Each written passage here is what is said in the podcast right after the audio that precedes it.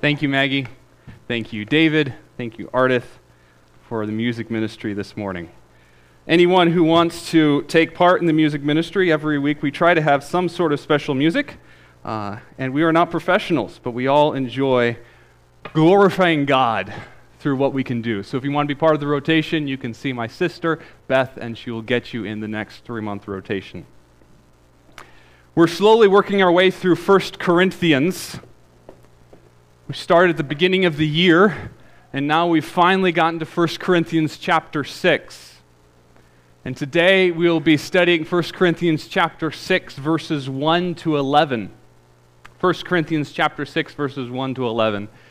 Uh, I, I, assume that no one in here has heard the name Stovall Weems. Anyone know the name Stovall Weems?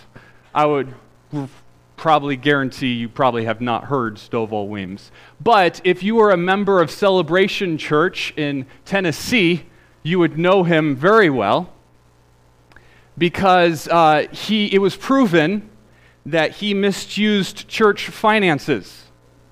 So the church forced him to resign back in April.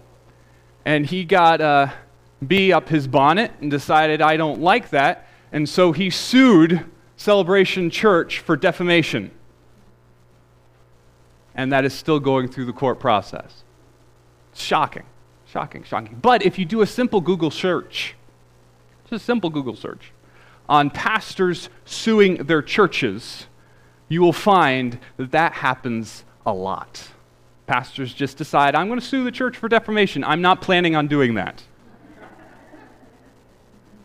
But unfortunately, happens a lot. What happens is there's an allegation uh, for maybe sexual abuse, financial misdealing, something like that. Uh, and they approach the pastor, say, hey, this is what we see, this is all the evidence that's piled against you. Will you repent or will you step down? And the pastor says, I'm going to pick C. I'll sue you instead. And it happens a lot. It, it breaks my heart what adds to my heartbreaking is not just the amount of pastors, if you do a Google search, that are suing their churches, but members of the congregation are suing each other too. Christians, right and left, are bringing each other to court. Something bad happens, and the immediate response is, let's go to court. And should that be? No, thank you for everyone. I don't have to say preach the rest of this message. Let's all go home. Paul says no. That's what he's talking about in 1 Corinthians chapter 6. What the Corinthians were ha- was happening to them never stopped. It's been going on in church after church after church, and we'll see for specific reasons as we study this passage why that sort of thing is happening. But the, Paul looks at the Corinthians and says, You are suing each other, you're bringing each other to court, that's wrong. So, Paul holds up two mirrors to the Corinthians to help them change. The first mirror shows them who they are in their sin. And the second mirror shows them who they are in Christ. And based on who they are in their sin and who they are in Christ, Paul tells them how they are then to live in this situation. Let's read the passage. 1 Corinthians chapter 6 verses 1 to 11. 1 Corinthians 6 1 to 11. Paul says, "If any of you has a dispute with another, do you dare to take it before the ungodly for judgment instead of before the Lord's people?" Or do you not know that the Lord's people will judge the world? And if you are to judge the world, are you not competent to judge trivial cases? Do you not know that we will judge angels? How much more the things of this life? Therefore, if you have disputes about such matters, do you ask for a ruling from those whose way of life is scorned in the church? I say this to shame you. Is it possible that there is nobody among you wise enough to judge a dispute between believers? But instead, one brother takes another to court, and this in front of unbelievers. The very fact that you have lawsuits among you means you've been completely defeated already. Why not rather be wronged? Why not rather be cheated? Instead, you yourselves cheat and do wrong, and you do this to your brothers and sisters. Or do you not know that wrongdoers will not inherit the kingdom of God? Do not be deceived. Neither the sexually immoral, nor idolaters, nor adulterers no men who have sex with men, nor thieves, nor the greedy, nor drunkards, nor slanderers, nor swindlers will inherit the kingdom of God. And that is what some of you were. But you were washed, you were sanctified, You were justified in the name of the Lord Jesus Christ and by the Spirit of our God. Two mirrors who they are in their sin, who they are in Christ. This week we're going to look at the first mirror. Next week we're going to look at the second mirror. Before we dive in, will you pray with me? Father, thank you that you are King of Kings and Lord of Lords. You are the divine judge who knows what is right and what is wrong completely, and there is no fault in you. Neither do you make any bad judgment. Thank you that you, in your justice and your righteousness, you shall also show mercy, because without your mercy, we would not be able to stand here today. We are grateful that the mercy that you give through Jesus Christ, that we might know you, be completely known by you, and to know you in return. It is truly an awesome, awesome thing. Lord, today as we study your word, I ask that we would understand it and that we would have the strength to live by it. Teach us what you want us to know, Lord. And as I'm up here, Father, I ask that I would decrease and that you would increase. And may the words of my mouth and the meditation of my heart be acceptable in your sight, my rock and my redeemer. Thanks, Father. Amen.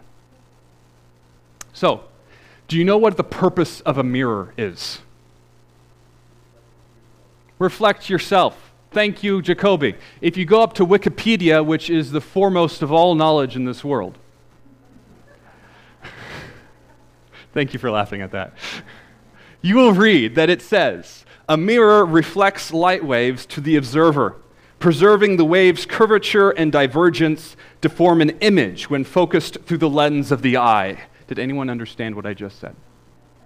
Neither did I. A couple people. You feel, um, do you feel a little nerdy now? I am.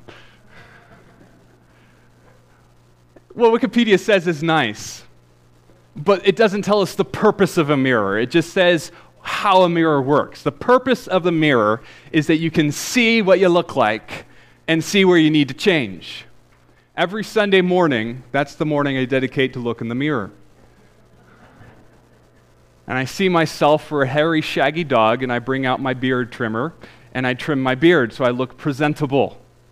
I don't touch my beard the rest of the week. One Sunday, once a week, once a week. Someday, Maybe I won't touch it ever. I'll follow in the path of my father in law.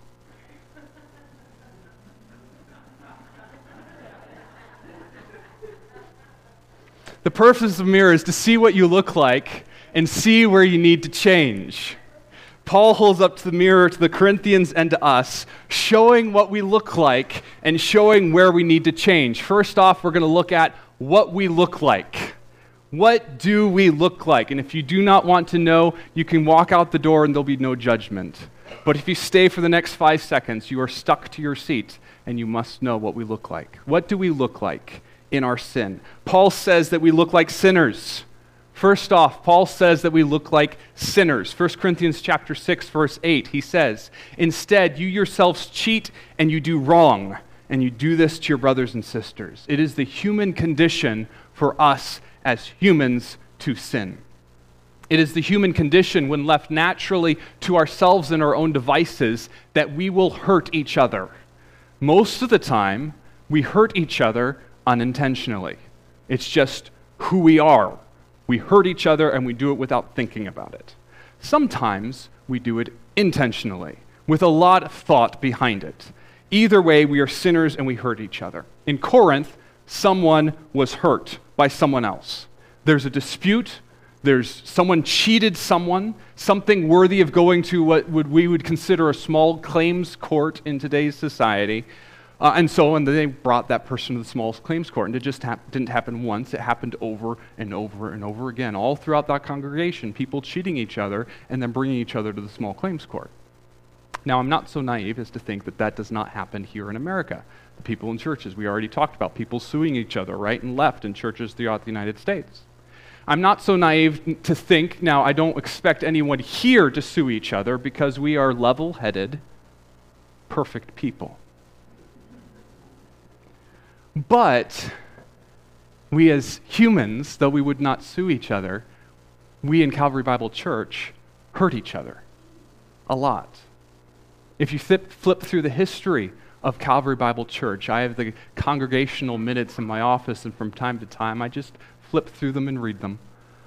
The minutes reveal some fascinating stuff. That in the history of this church, people were pretty mean to each other. And in fact, one pastor resigned because in his resignation letter, he said that he is not equipped to lead this church in being nice to each other. It was just too much for him. And so he left. We as Christians hurt each other. We would not naturally defraud each other as the people in Corinth do, but we might unintentionally steal from each other, possibly. As someone loans us something and we don't return it. I have here four DVDs, four groups of DVDs that have been loaned to me over the past six years. Uh, and, and I was clean, going through our DVD pile, and I found them, and I realized they're not mine. So I have unintentionally stolen from someone else. I know who they belong to, so I'm going to give them back to you today. But we as humans, we naturally do stuff because of our forgetfulness, because of our sin and depravity. It happens. We might say something that hurts someone else unintentionally, or sometimes intentionally hurting them because we really want them to feel the hurt that we felt. Perhaps we want to speak truth to someone else. We know the Bible says something, and, and they're doing something that is against how we, we view the Bible. But in telling them that truth, we forget gentleness as Paul writes in 2 Timothy chapter 2 verses 25 to 26. He says, "Opponents must be gently instructed in the hope that God will grant them repentance leading to a knowledge of truth." Sometimes we in our zeal to bring truth forget the gentleness and thereby hurt and sin against a brother and sister in Christ. Maybe we hear something about someone else and we pass that tidbit along to another person, engaging in gossip and thereby slandering someone because we didn't know whether that tidbit was true or not. Either way, gossip and slander, both sin, both hurtful. However, you want to put it, we as humans are sinners. We will and do hurt each other. John says it this way in 1 John chapter 1 verse 8. 1 John chapter 1 verse 8, John says, "If we claim to be without sin, we deceive ourselves and the truth is not in us." Paul holds up the mirror and we look in the mirror and we say that we are sinners. Not only do we see that we are sinners, but we see that we're steeped in unforgiveness. We're steeped in unforgiveness. The Corinthian man has been hurt. Something happens, and he wants to be justified. He wants to feel right. He wants whatever's coming to that other guy to come.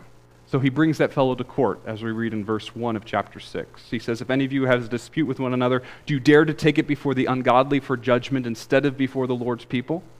This man is so entrenched in his selfishness that he wants the person who's hurt him to feel hurt as much as he felt hurt, because it's all about him in his mind. Now, I know this is only human. We as humans, when we, when we are hurt, we want to feel hurt. That's why we lash out that's why we bring retribution. That's why we, there's vengeance and revenge and all these sorts of things. Because we have felt hurt, we want someone else to feel hurt. Is that right? Some people might say, well, it's not about that. It's about the person who, is, who has hurt me. They've done something wrong and justice shouldn't come. The guy needs to be held accountable. And yes, that is true. Accountability has to happen. People need to pay for their actions. That's coming. What we're talking about right now is not about the other guy, it's about us, about forgiveness. Think about what it means to be a Christian. We believe that we are sinners, that we have eternally hurt our Creator and our God by our actions.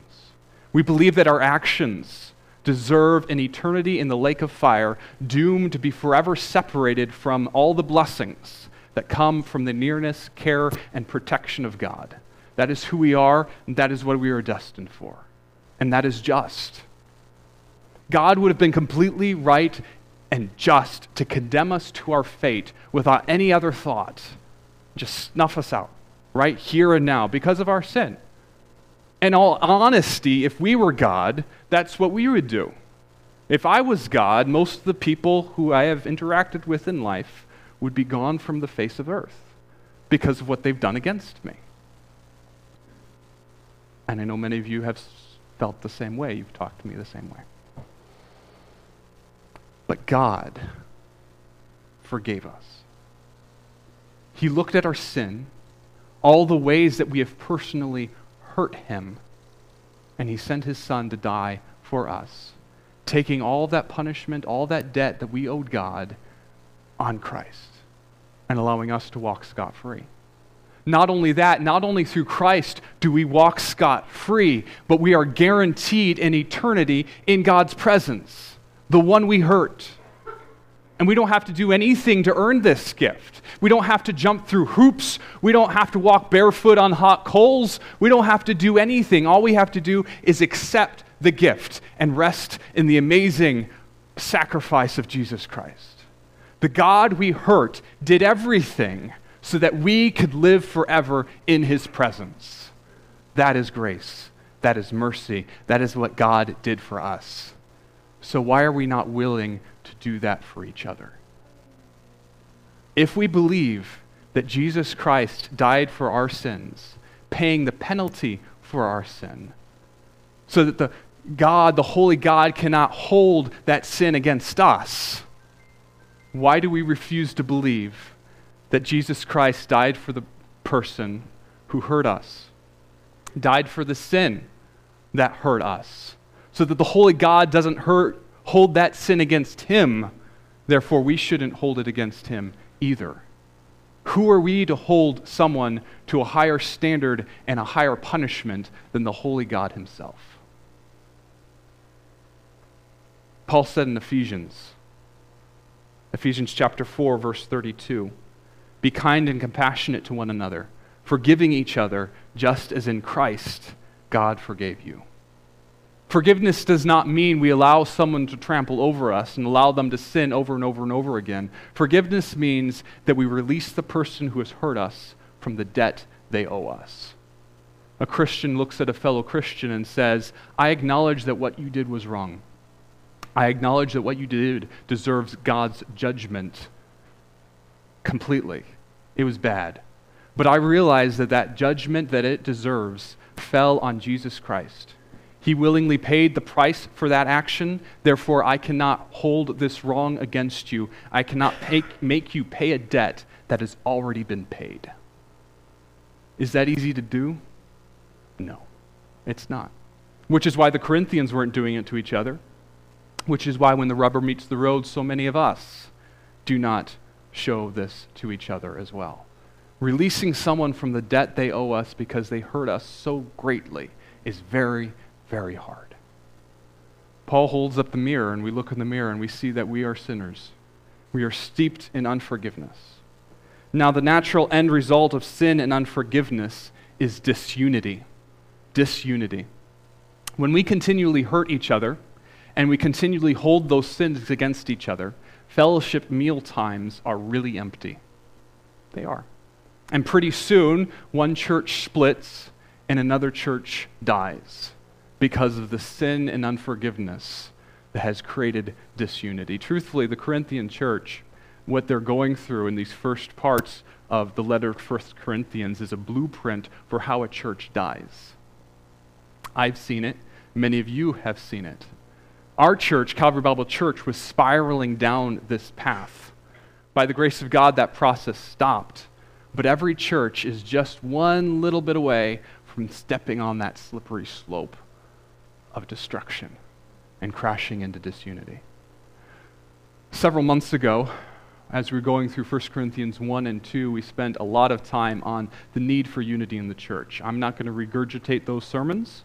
You don't want me to, I don't have the time to but I'll merely comment on what Jesus prayed in John 17. John 17, verses 20 to 23. Jesus says in John 17, 20 to 23, My prayer is not for them alone. I pray also for those who will believe in me through their message, that all of them may be one, Father, just as you are in me and I am in you. May they also be in us, so that the world may believe that you have sent me. I have given them the glory that you gave me, that they may be one as we are one, I and them and you and me, so that they may be brought to complete unity. Then the world will know that you sent me and have loved them even as you have loved me.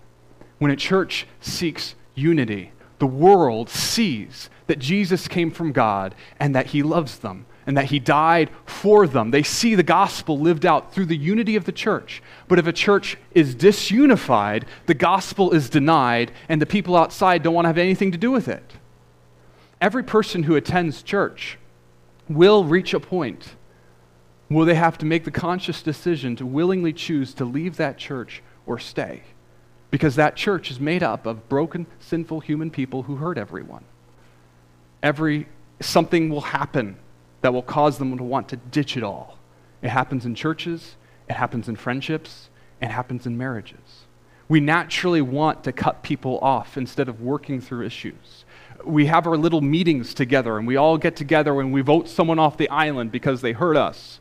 And the person who is voted off the island kicks the dirt off their feet and yells over their shoulder, I didn't like you anyway. It's what happens in churches. There are times to leave a church. And I've talked with many of you who have gone through that because the church, unfortunately, has left true teaching. Or there's strong, unrepentant sin in the leadership, and they're not doing anything about it. And, and you've done your best to, to work through those issues, but it's reached the point you have to leave. And that is sad. Sad, sad. The point is, we seek unity as much as you can. We look in the mirror and we see that we're sinners, steeped in unforgiveness, crashing on disunity. Why do we keep going down this path? Why do so many churches seem stuck in a self sustaining grind of sin, unforgiveness, and disunity? Thank you for asking. It's because, too often than not, we have a reliance on unsaved wisdom. We have a reliance on unsaved wisdom. Listen to what Paul says in this passage, 1 Corinthians 6, verses 1 to 6. He says, If any of you has a dispute with another, do you dare to take it before the ungodly for judgment instead of before the Lord's people? Or do you not know that the Lord's people will judge the world? And if you are to judge the world, are you not competent to judge trivial cases? Do you not know that we will judge angels? How much more the things of this life? Therefore, if you have disputes about such matters, do you ask for a ruling from those whose way of life is scorned in the church? I say this to shame you.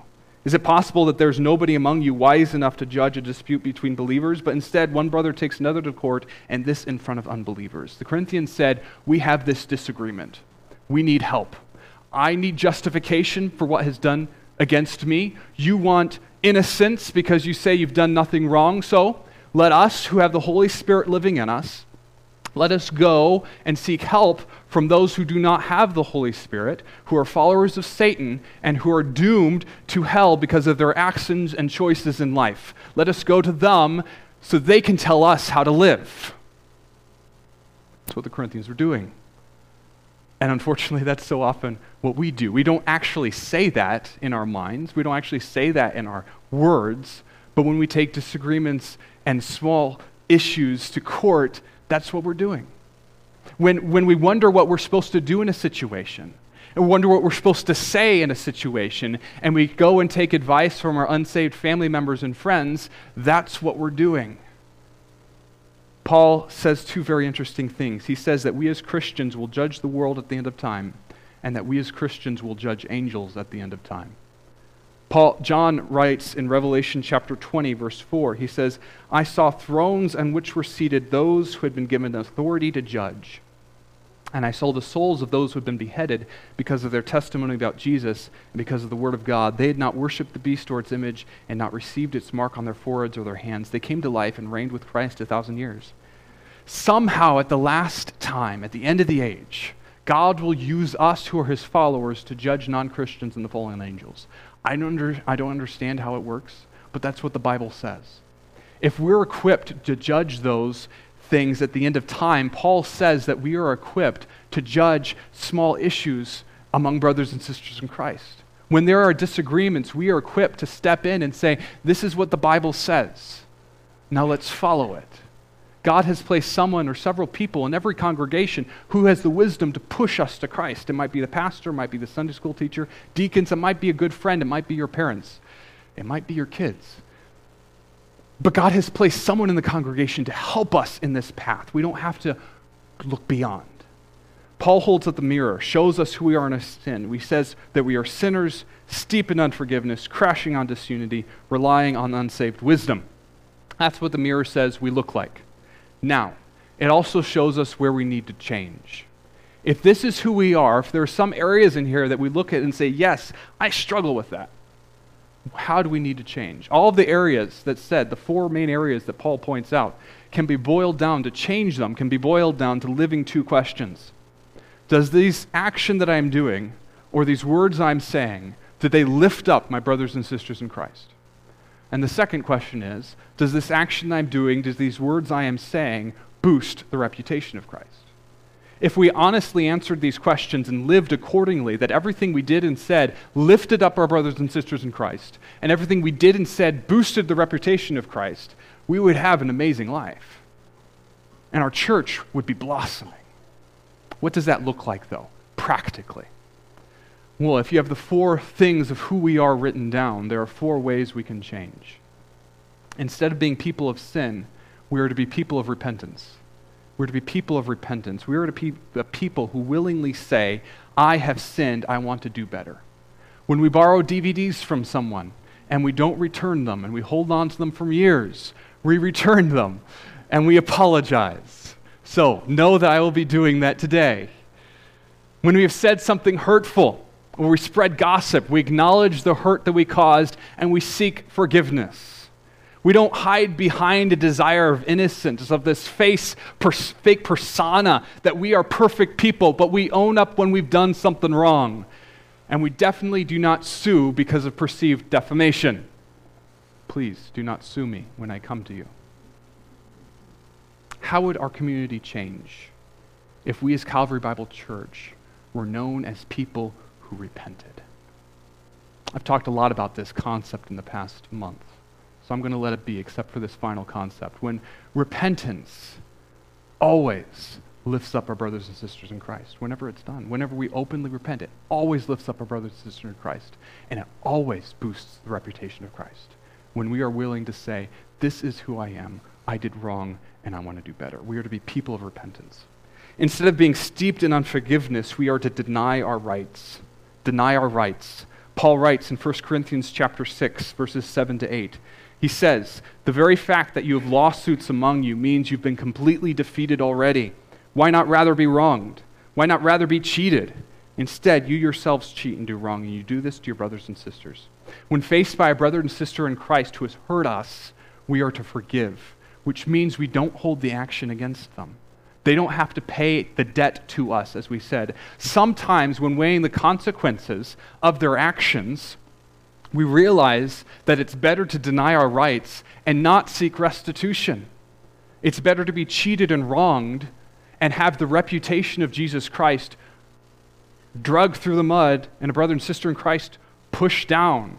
We, we don't want that. We want to boost our brother and sister Christ. So sometimes it's best to deny our rights and say, you know, we're not gonna, we're gonna, we're not gonna seek that for the sake of Jesus Christ. We in America are enamored with the concept of rights. We are angry when our rights are denied. We seek legislation, we sue, we protest sometimes, and sometimes it's good to do that. But do we ever ask whether we should do it? I think about Paul. He was a Roman citizen, which brought a great deal of protection. He had a lot of latitude of what he could do before he was thrown into jail because he was a Roman citizen. And sometimes he used those rights. And he declared himself a Roman citizen so he wouldn't be thrown into jail, so he wouldn't have hardships put on him. But sometimes he denied those rights and didn't say that he was a Roman citizen. And he was thrown into jail when he shouldn't have been, all because he wanted to share the gospel, and this provided a greater chance for the gospel. He cared more about the gospel than he did about anything else, even his rights. I think about Jesus. God Himself living in the riches of heaven.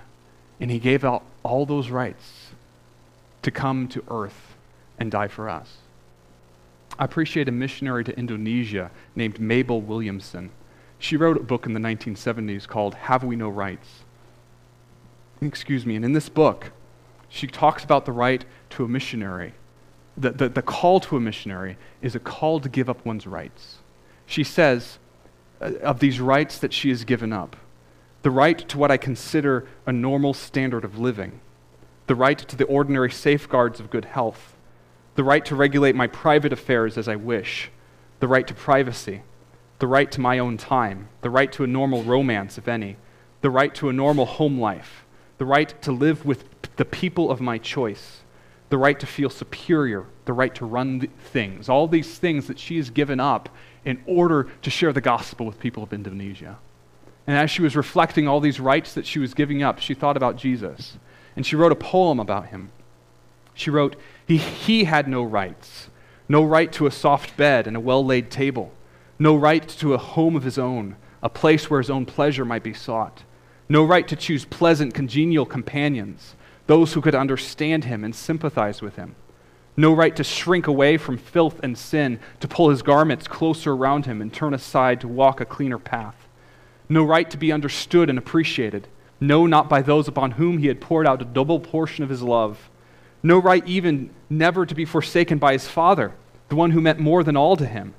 His only right was silently to endure shame, spitting, blows, to take his place as a sinner at the dock, to bear my sins in anguish on the cross. He had no rights. And I? A right to the comforts of life? No, but a right to the love of God for my pillow. A right to physical safety? No, but a right to the security of being in his will. A right to love and sympathy from those around me? No, but a right to the friendship of the one who understands me better than I do myself. A right to be a leader among men, no, but the right to be led by the one to whom I have given my all, led as a little child with its hand in the hand of its father. A right to a home and dear ones, no, not necessarily, but a right to dwell in the heart of God. A right to myself, no, but oh, I have a right to Christ. All that he takes, I will give all that he gives, I will take. He, my only right. He, the one right before which all other rights fade into nothingness. I have a full right to him. Oh, may he have a full right to me. Sometimes, for the sake of our brothers and sisters in Christ, for the sake of the reputation of Christ and the advancement of the gospel, we must give up our rights. So we are to be people of repentance. We're to give up our rights. We're to pursue unity. The, Paul has been pushing the Corinthians over and over again to back together after their rocky relationship. And we've talked about this unity before. I'm not going to talk about it again. If I was extremely evil, I thought about a way to wake you up at this point in time and, and to put this home, and I was going to have you maybe link arms and sing Kumbaya together. But I decided not to be that evil. When a church naturally practices repentance, and it is known for giving up its rights for the sake of Jesus Christ, unity happens. It just naturally does. When I came here to Calvary Bible Church six and a half years ago, Calvary Bible Church was a disunified church. They were reaping the result of decades of bad choices, selfishness, and pride. But then we as a church started praying and some people started repenting, and other people started giving up their rights. Now, when people come, they start talking about how we feel like a family, how we love each other and want to be around each other. At Ruth Ann's funeral, one of her family members who does not go to a church walked into ours. And he looked around and he said to me, This doesn't feel like a church. This feels like a home. And I looked, I heard it, and thought, what an amazing thing to say. Because we are to be the family of God, brothers and sisters in Christ. And where does a family meet but a home? Unified. We are to be people of repentance. We are to give up our rights. We're to pursue unity. Finally, instead of relying on unsaved wisdom, we are to understand God's perspective. We're to understand God's perspective. Paul writes in chapter 6, verses 9 to 11. Chapter 6, 9 to 11, he says, Or do you not know that wrongdoers will not inherit the kingdom of God? Do not be deceived. Neither the sexually immoral, nor idolaters, nor adulterers, nor, nor, men who have sex with men, nor thieves, nor the greedy, nor drunkards, nor slanderers, nor swindlers will inherit the kingdom of God. And that is what some of you were. But you were washed you were sanctified. You were justified in the name of the Lord Jesus Christ and by the Spirit of our God. We're going to dive more into these verses next week, specifically as we spend a lot of time unpacking verse 11. But these verses tells us God's perspective on the world. And what is it? It says that he created us. We know that the Bible says he created us to have a relationship with him. Through that relationship, we get certain blessings, such as love, hope, peace, beauty, comfort, endurance. Unfortunately, we, we, as humans have decided to turn away from God and do our own thing, following our own passions. And by doing that, we separate ourselves from all those blessings because we separate ourselves from God Himself. In this verses, Paul outlines some prominent sins that the Corinthians and the Romans were indulging in. He said that these sins, as well as others, removed ourselves from God's blessings for eternity. Several weeks ago, we discussed the list of sins that Paul says in 1 Corinthians chapter 5. And we mentioned that the sins in 1 Corinthians chapter 5 were not just single instances. It wasn't that one person lied once that he's talking about. He's talking about someone who has continued in unrepentant action. These are people who say, I know what God says, but I refuse to change. This is just who I am. I'm just going to do it, and you can't stop me. God says that he will bring judgment on these people. He's not referring to losing salvation here. He's speaking of people who have not been saved and who have been living out their unsaved actions unrepentantly. The follower of Jesus Christ will not live in unrepentant sin, but will turn back to Jesus. The Corinthians were sexually immoral, they were idolaters. They were adulterers. They were homosexuals. They were thieves. They were drunkards. They were verbally abusive. They were swindlers. But in Christ, they were able to change from all those things they were and live in a way that showed the relationship they had with God. That's what happens when we're in Christ. He's able to change us from what we were to live differently, and He's able to give us wisdom how to live differently. God's perspective is if we need wisdom, let us seek it from those who have a relationship with Him, who have learned how to live differently not from those who are doomed to an eternity apart from Him. Sometimes, when I have time on my hands, which isn't often, but as I'm reading through scriptures, I think about what would this person who is writing this letter, what would they say if they're writing to the American church? What would they write?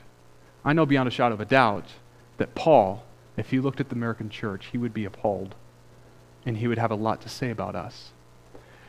And this is what he would say, in addition to so many other things. He would lift up his mirror, he would show us what was wrong, who we are, and where we needed to change. And he would call us, as the American church and as Calvary Bible Church, to repent, to deny our rights, to seek unity, and to understand God's perspective. Then, as we will talk about next week, he will remind us of who we are in Christ. And I'm so looking forward to that message because it's one thing to have a doom and gloom message about all of our sin, but it's another thing to look and say, wow, look how God actually views us. What Christ, when he comes into our life, what that actually is and the change that happens, not because of us, but because of him, his amazing gift, and for his honor and his glory. Will you pray with me? Father, Thank you for being the God who looked at us in our sin, in our depravity, and wanted to, us to have a relationship with you. Thank you for seeing that we could not do anything to change ourselves, but you did it all by sending your Son to die on the cross for us. Thank you for not making us to do something to earn that gift, but you did it all, and all we have to do is rest in you, to declare with our mouth that you are Lord and believe in our heart that you raised him from the dead. Lord, thank you for saving me, for saving us. And I ask that you would teach us how to live that salvation out, to have the guts to look in the mirror every single day and realize who we are and to take the steps necessary to change. For, yes, for our sake, but Lord, for your reputation and the advancement of your kingdom. Work through us, Father. Make us usable. Thanks. Amen.